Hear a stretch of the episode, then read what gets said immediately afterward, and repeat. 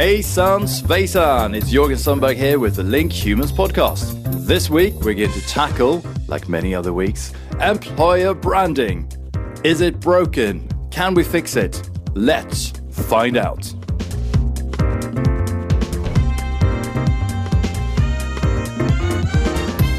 Hung Lee, how are you doing? Good morning, Jorgen. I'm doing very well, thank you. How you? How are you? I'm very well, thank you. Thanks for joining us uh, early in the morning. Now, No tell, tell our listeners uh, all about uh, your company Workshape and uh, what you guys do there. Sure. So, uh, Workshape is a recruiting technology platform uh, for software developers. Um, so, what we do is basically help companies um, instantly find relevant software engineers through kind of a matching algorithm which we've uh, which we've developed. Um, companies that use us typically are going to be uh, tech startups or businesses that are going through you know big digital transformation. Um, so companies like Skyscanner, for instance, or M&S Digital, or those kinds of businesses typically uh, are, are companies that would sign up to a platform like ours. So you're you're a glorified job board, basically. Not at all, Jorgen. Not at all. You cannot apply for jobs on Workshape, and you can't search for candidates on Workshape. Um, So we're very much not a job board.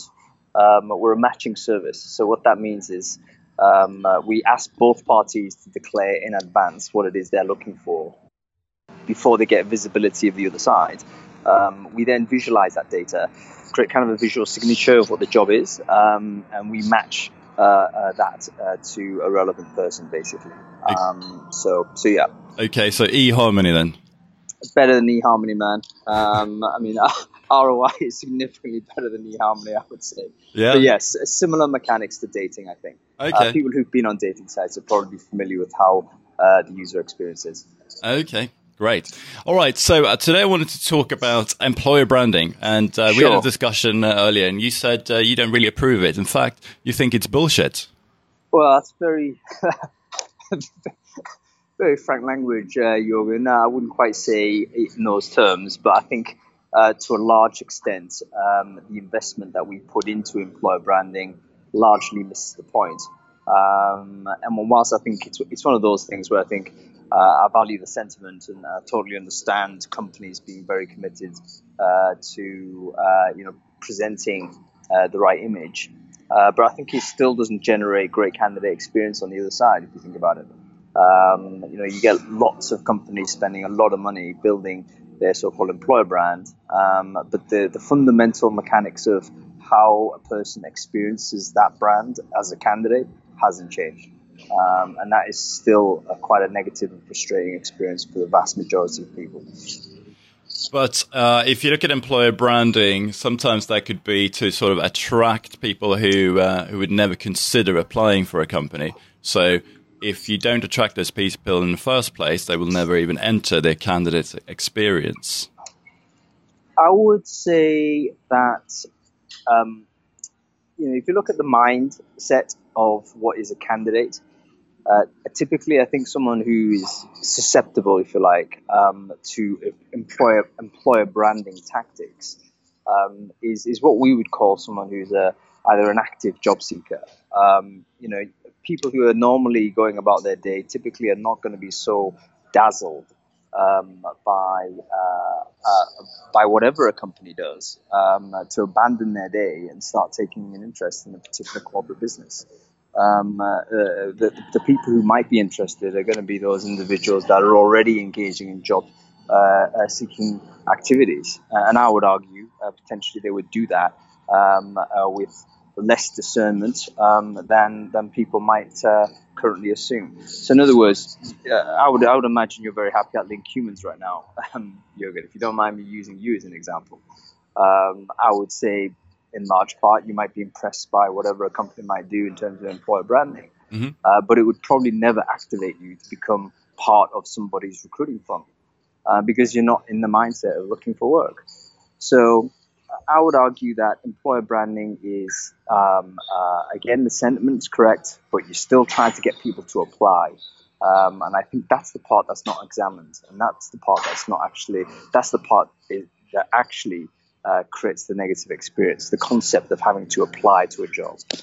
Well, I think yes, you're you're right. However, yeah, I might be happy in my position right now, and I'll see company X uh, mm. projecting a, a, very good image about uh, them as an employer, but they would not, never be right for myself. But I might know other people in my network uh, who, yep. are, who, are, looking from time to time, and I'll say, guess what? Company X are they look like they are really transparent and have a really fantastic culture. I think you should apply that. So it's not just about uh, getting that one person to apply. It's more about, I guess, projecting that image. Uh, uh, it's more branding, which isn't just about the transaction of uh, applications. Sure, that's totally fair. Um, I mean, I think if you take employer branding as, as part of a general uh, sort of attempt to position the business um, and kind of a, a way to uh, improve, improve your brand presence, for instance, get customer awareness, get the you know all those types of good uh, good stuff. They're, they're fantastic. Um, What's so? Let let's say if employer branding isn't working as well as it should, what do you propose employers should be doing instead? Where should they focus? Well, I mean, I think ultimately um, the we can talk. We can end up talking about techniques or strategy here, and I don't want to sort of uh, drag your audience down a, a, a, rabbit hole of something that might get overly technical. Um, but, but ultimately, my my biggest problem with employer branding is that it's sort of the front end of what is a standard recruiting funnel. Mm-hmm. Um, if you look at most uh, uh, whatever companies do, however innovative it is, um, it, it ultimately it, the call to action is, oh, apply to this job. Um, and once that person applies to that job, uh, you know what? Straight away, you're dropping in a recruitment funnel on them uh, or her, um, and, and, that is literally uh, a, a, very process-driven, reductive activity, which I think most people don't welcome. Um, uh, now, I think this you can get away with it when you've got an audience that is, um, uh, you know, highly interested in job discovery. So, for instance, a graduate uh, uh, for instance, or someone who's you know uh, you, you, you, you know you're, you're, the people you need to recruit tend to be job insecure, let's say. Um, I, I would absolutely say, absolutely fine. You know, you can go ahead and and, and put these people into a recruiting funnel. Um, but if you're looking at people that are, if you like, uh, have high demand for their skills, um, uh, uh, let's say, I mean, in my industry, software engineers would be one example, but there, there are others. Um, you typically don't want to ever put them through a funnel like experience. Uh, that in itself is the negative uh, part of uh, job discovery or job search. Is why people resist it. You know, um, I mean, the last time you or I went through a recruitment funnel, I guarantee you, we did not walk away from that thinking that was an awesome experience for me. Um, and we would probably not welcome the uh, the opportunity to enter another funnel of that type. Um, and the reason why I think that is, is because it's a stage by stage examination of whether you're good enough for this company. Yep. Um, and that in itself is kind of, there's, there's, there's a hierarchy, is, an imbalance of a power relationship there, uh, which is not recognized in our industry. Um, you know, we assume um, that, that, that it's an equal uh, uh, uh, an equal relationship, but of course it isn't. The power is all with the company. Um, and if you think about how we assess talent or people, to use my human term, um, it's almost always about reducing them to, you know, a set of bullet points or a bunch of experiences or a set of competencies with a score against it and, and what have you. Uh, and all of these things are, I think, fundamentally inhumane, Jurgen. That's why we don't like it. But, but, uh, but hang on, isn't that what Workshape does? If you no. you have an algorithm and you know there's a scoring and it's uh, color coded and all, um, no, not at all. Um, what we do is, is collect information about what the person wants to do. Um, and our entire uh, play is to match uh, people's interests with job opportunities that match to those interests. Um, so we're not trying to say to people, we're going to reduce you to a set of competencies or a set, of experiences and then rank you in an order and say you're better than that person or worse than uh, that person. We're simply going to present you with options that you've specified that you're uh, kind of predisposed towards. Um, and hopefully, uh, the, the sort of dialogue that we see, we see as being more successful on our platform has been that sort of, you know, two parties interested in a common topic sort of dialogue, as opposed to come in and, and be assessed. Um, now, I think most people who uh, spend a lot of money and budget on, on employer branding simply do not examine this part of the funnel. It's all about acquiring talent at the top of the funnel. Let's spend 80% of our budget putting people in at the top, but they're still thinking about funneling. Um, and, and that is an unpleasant experience. One of our interns, I'll give you an example, uh. One of our interns, Rob, uh, who's uh, uh a friend of a friend uh, uh, and, and, do some great work for us on Workshape, but he's going through some corporate recruiting processes. Mm-hmm. you know, with some big brands that everyone would know, you know, the big consultancies, the banks, and so on. And I can tell you, his, he, that experience for him is, is absolutely demoralizing. He's spending a lot of energy. He spent like yesterday, he spent half the day of his time uh, doing assessments for this big corporate, and then he's been sent away with no feedback, no uh, uh, uh understanding as to whether the, the, job is right for him or, or, anything like that. He's just got to simply wait there, having spent all of this energy um, presenting himself to, to this organization. And I don't think that's a human way to pick, trick people.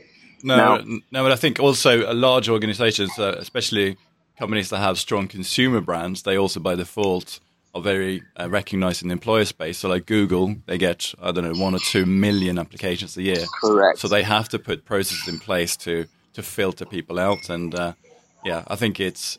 I'm sure lots of work needs to be done on it, but I can also see it from the employer's perspective, as in there's uh, yeah, there's a lot of work to get through there. Um, yeah, but, but then I mean, I totally agree. I mean, I think Google's the most uh, uh, uh popular employer brand has been for the last several years, hasn't it? Hmm. Um, mm. and and they've got the the opposite problem of how do you manage overwhelming applicant flow. Um, and again, the way in which they manage that, I think, is by putting a really heavyweight recruiting process in, and it's almost like you've got to increase the assault course um, in, in order uh, to really winnow out uh, the people that are going to be going through that. Uh, but again, the argument would be, you know, who is motivated to go through an assault course? Um, Someone who really wants to work for that company, right? Um, who may not actually be the best person. Um, fair enough. Uh, you know, you what if you're if you're if you set up your recruiting process really to, to control applicant flow, then you're not really thinking about how do I find the best fit for the for the, for the best job um, you know, that's not even part of your thought process. You've just assumed um, that. Uh, and, and, Google isn't, by the way, uh, perfect in how it deals with things. There's a lot of feedback in the dev community that, that are, are, very hostile to the way in which they uh, uh kind of interact with developers, force them to do too many things in terms of, you know, what is the uh, assessment load, for instance, for this person? Uh, is it right, for instance, that you ask him to go uh, to an eight-stage recruiting process? Does that actually make sense? Um, probably not, I would say. Um, and it's all, as you said, designed to uh, uh, create an efficiency for, for the recruiting team. Yeah. Now, I would argue that there's probably a smarter way to do that, and I'm sure the smart people at Google are thinking about a way to do that. If anybody can imagine uh, or use technology to improve that process, probably would be someone like Google. But yeah their recruiting process seems to be locked into this idea that you know they need to treat applicants with hostility, which you know, isn't great. Okay, so if we look at uh, companies that are doing it right, have you got any examples that you can share with us? Sure. Um, I mean, I like the company called Toggl. Um, oh yeah, we great, use Toggl. Great product, right? Check out their yeah. career site. Perfect. Uh, what they've done is simply say, hey, listen, here are the general jobs that we typically hire for. Um, and anybody can just look at it and sign up and, and give their test to go. Um, and it's a kind of a, a, close to real world examination of the sort of work that you're doing. So, for instance, if you're going for a marketing role or you, came across this product, you liked it, and you thought, you know what, um, I reckon I'd give marketing at Toggl a shot. You, you simply look at the, the website, the, uh, do the do the marketing test. Takes you 25 minutes, and then you get a call. Um, how easy is that? You know, at no stage have I been asked to uh, submit anything. At no stage am I, you know, anybody. Uh, I'm, I'm totally control of the timing of it. You know, so no one's saying, "Hey, book this time out." I, as a as a uh, as a candidate, and this is, I think, where Toggl really understands um, uh, uh, user experience. They've got a great product, as you know, Jurgen, um, and they've applied that um, to their recruiting process. Now, I think that's going to help them get a lot of people um, because they haven't put a high friction um, assessment flow in, and they haven't put false kind of filters. You know, they haven't said, you know what, you need a, a university graduate, you need to be a university graduate with a first class honours. Why is that important? You know what, it isn't important, but they do it because they want to control applicant flow. Um, but here, there's no space for that information to go in. It's simply, look, do the, the assessment, it takes 25 minutes of your time, you decide when you want to do it, and then you know what, if it passes what we think is important, we'll, we'll bring you in. So that's a good example, I think, of a company that does not treat um, its uh, hasn't spent a lot of money on, on employer branding. Uh, good to the point. Yeah, they just simply thought about the experience from a candidate point of view, uh, and they realized, you know what, application itself, the concept of applying for a job and the mechanics involved in that is the reason why it's so slow and so negative to everyone involved in the process. Let's get rid of the applications. Okay. Okay. Uh, and I guess we don't know much about their talent attraction side of things. Oh, I guess once you know Toggl and once you land on that career page, it's a good experience. But um, I would argue yeah. as well that employer branding would perhaps bring the right people to that career page. Uh, yeah, possibly. Uh, like yeah. I say, I've, I've, I've mounted uh, an attack on employer branding, and I, and I want to just qualify that. Um, you know, I don't think it's wasted energy per se, um, but I think uh, in large part, employer branding is designed to improve uh, the experience of the candidate. Because how can you, you know, have great employer branding if you make your candidates miserable? Oh yeah. Um, or the applicants miserable. Uh, but I, there's a lack of understanding that it's actually the applicant flow itself that creates the negative experience. Um, so companies could do a much better job focusing on how they deal with people that interact with their brand um, after they've acquired them, quote unquote, um, that's how you would improve the experience overall. And the key to that is not to force them to apply.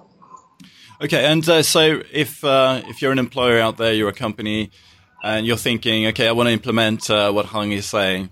Have you got a step by step guide to success here, or where where do we where should they start? Yeah. Okay. So caveat number one is every company is unique. So mm-hmm. you've got to start internally. Um, sure. one of the things that you know, whenever you see a best practice uh, blog or, or, article out there, you always get a uh, kind of a tidal wave of, of, negative response, no matter who actually produces it.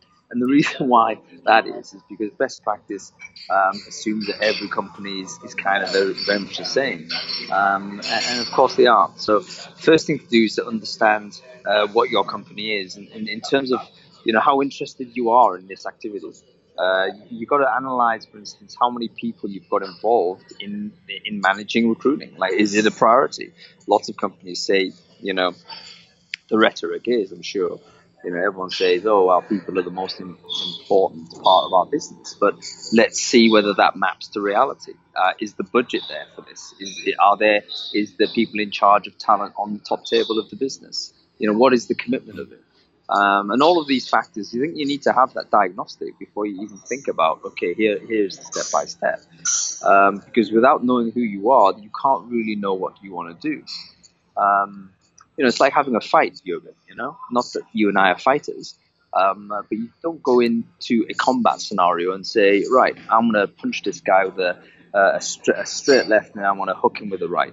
Uh, you don't do that um, without knowing who the hell you are, how long your reach is, you know what the environment is, and what your opponent looks like. You have to do the diagnostic before you have a strategy. Um, so again, most companies don't do this. Um, uh, they just assume, right, let's download a few case studies and then just crack on. And of course, you know the, the experience is going to be variable. Uh, you got to understand, um, you know, who is involved in this flow. Good example that I would cite actually, probably the last major bit of recruiting work I did before I launched Workshape uh, was with a company, uh, with, with, a fintech startup, rapid growth, you know, uh, needed to grow, I don't know, something like 600% in the, in the space of three months or something ridiculous like that. Um, and the first thing we did was to just examine, okay, what have we got in our locker in order to, that's going to help us do this? Uh, we didn't have a brand, didn't have a website, didn't have any of that. So forget employer branding, no chance. Uh, what we did have though was a highly committed CEO um, who, in fact, happened to work for Google and left Google, so he had a, a huge personal brand, right? Mm. Um, so we thought, okay, that is our recruiting asset, the identity of this CEO who's highly credible in the field. We need to basically build our recruiting strategy not on our company brand, but on the personal brand of this CEO. That's the thing that's going to get the engagement. Um, and so uh, we started uh, doing that. We ended up, uh, uh just putting a bit of color, we ended up doing a lot of events related work. Um, no applicant flow. It's all about, hey, listen, let's get people in the room, let's talk about our project. Um, and we ended up uh, not, uh, not only hiring um, the immediate core development team, but we also built probably one of the best databases of a certain technology of developer in London through this activity. Um, so, uh, but I cite this example purely to say uh, the best practice really starts from uh, a, a, little bit of diagnostic internal uh, yep. Uh, examination as to what are our weaknesses as a recruiting a, a company, uh, as a company that needs to recruit, should I say, and what are our assets as a company that needs to recruit. And you've got to have a brutally honest view of it you know, if it is the case you don't have CEO support, for instance, uh, as a recruiter, let's say, you've got to understand that that's true, uh, and then not implement uh, a recruiting or a talent attraction strategy that's dependent on CEO sponsorship. You're going to get that, um, you know. Yeah, and I, and I guess um, in a way um, you've been leveraging your personal brand as well to, build, build up uh, WorkShape.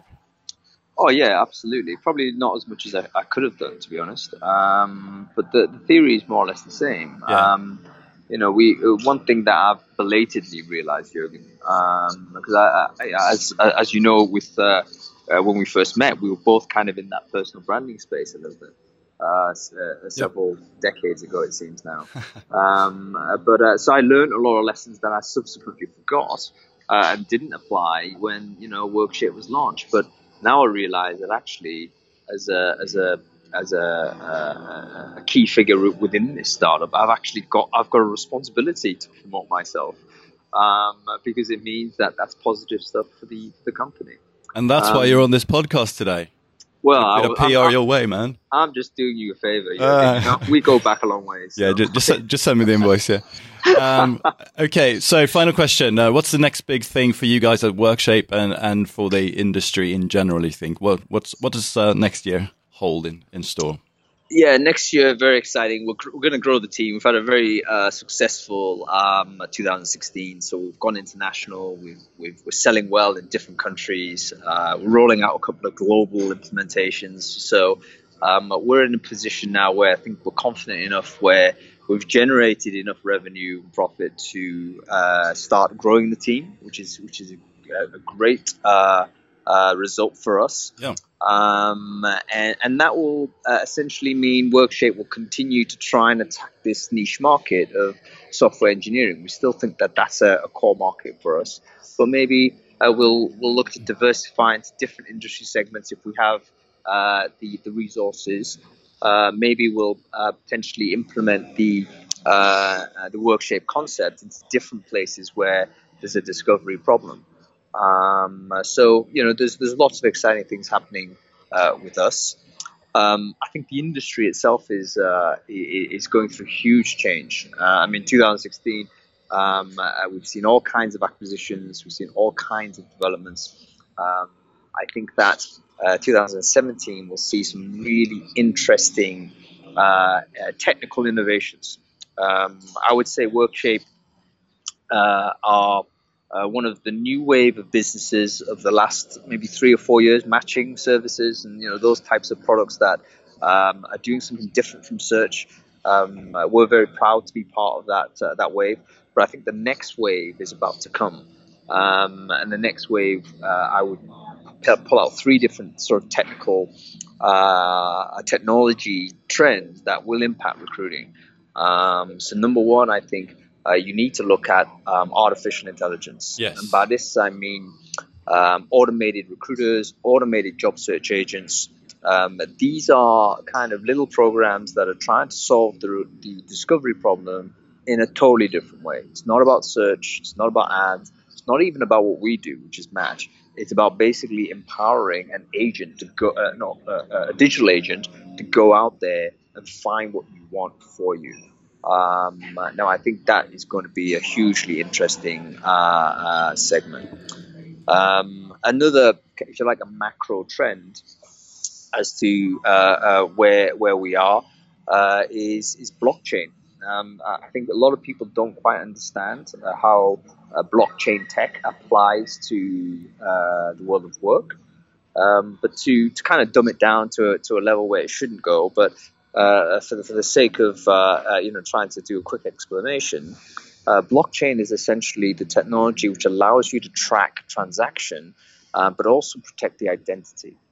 Um, so right now it's, it's predominantly used for financial transactions. You can trade with it, bitcoins, etc.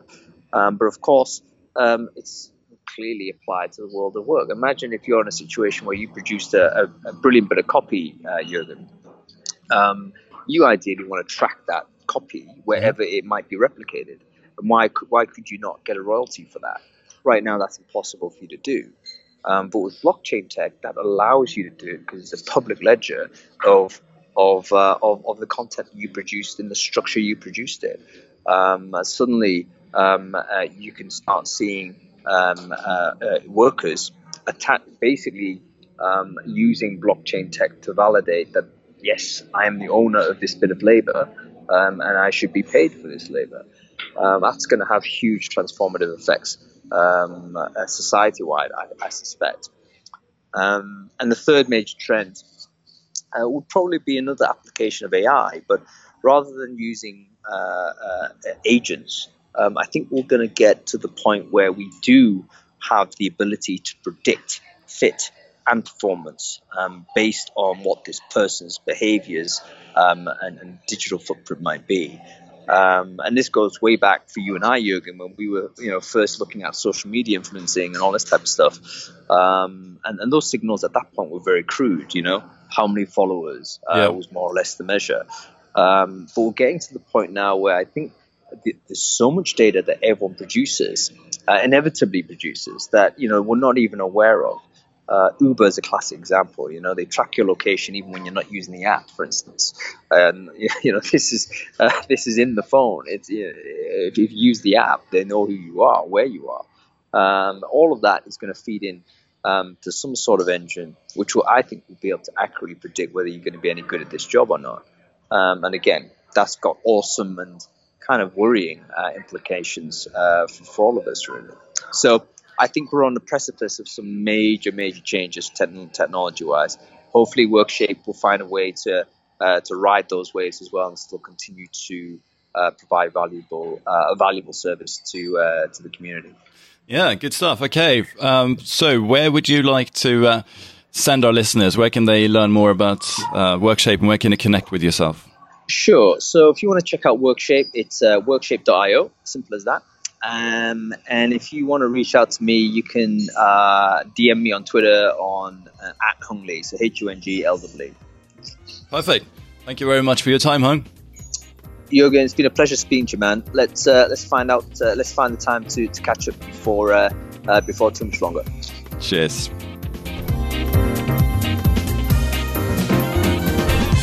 Okay, I hope you got a lot out of that interview. And of course, everything that Hung and I discussed will be in the show notes article. All the show notes articles are, of course, available at linkhumans.com slash podcast. Finally, would you like to be on this podcast just like Hung was this week? Just send me an email at jorgen at linkhumans.com and uh, we can take it from there. That's it, folks. Thank you very much for tuning in, and I look forward to catching up with you next week. Hey, då! You know what? I'm going to use um, a, a, motto. Uh, I would say, cross the river by feeling for the stones under your feet.